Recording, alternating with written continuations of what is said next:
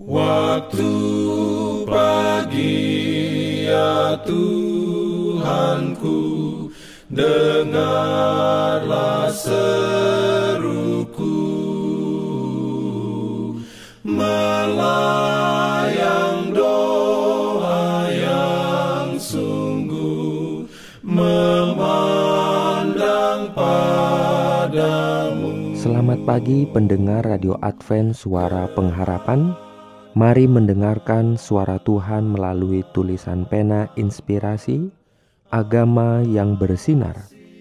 Renungan harian 4 November dengan judul Paulus dan Barnabas membawa kabar sukacita ke Antioquia.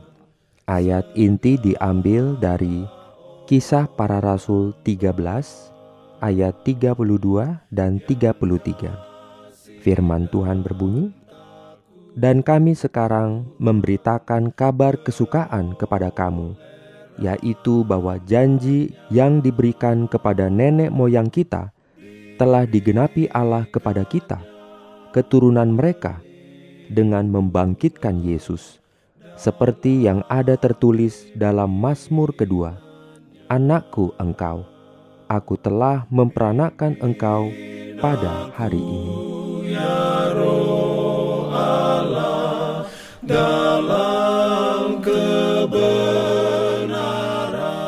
Urayanya sebagai berikut. Tiap murid yang sejati dilahirkan ke dalam kerajaan Allah sebagai seorang pengabar Injil.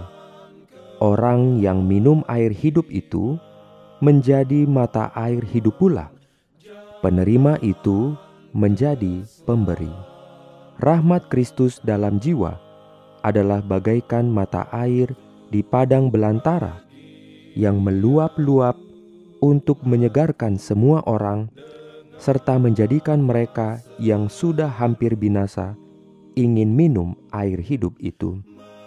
Selama pelayanannya, Yesus tetap memelihara fakta di hadapan murid-muridnya bahwa mereka harus menjadi satu dengan Dia dalam pekerjaannya untuk memulihkan dunia ini dari perhambaan dosa. Bila ia mengutus kedua belas rasul dan sesudah itu tujuh puluh orang untuk mengabarkan kerajaan Allah, ia sedang mengajarkan kepada mereka untuk membagikan kepada orang lain apa yang telah mereka ketahui dari hal dia.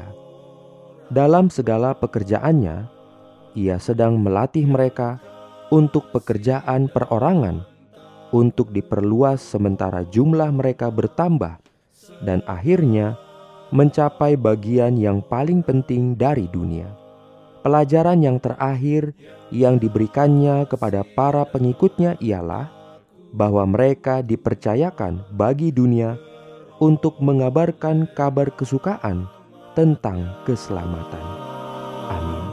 Diberikannya perlindungan dalam pimpinannya. Pimpin... Jangan lupa untuk melanjutkan bacaan Alkitab sedunia. Percayalah kepada nabi-nabinya yang untuk hari ini melanjutkan dari buku Pengkhotbah pasal 1. Selamat Sabat dan selamat berbakti. Tuhan memberkati kita semua. Jalan kewajiban,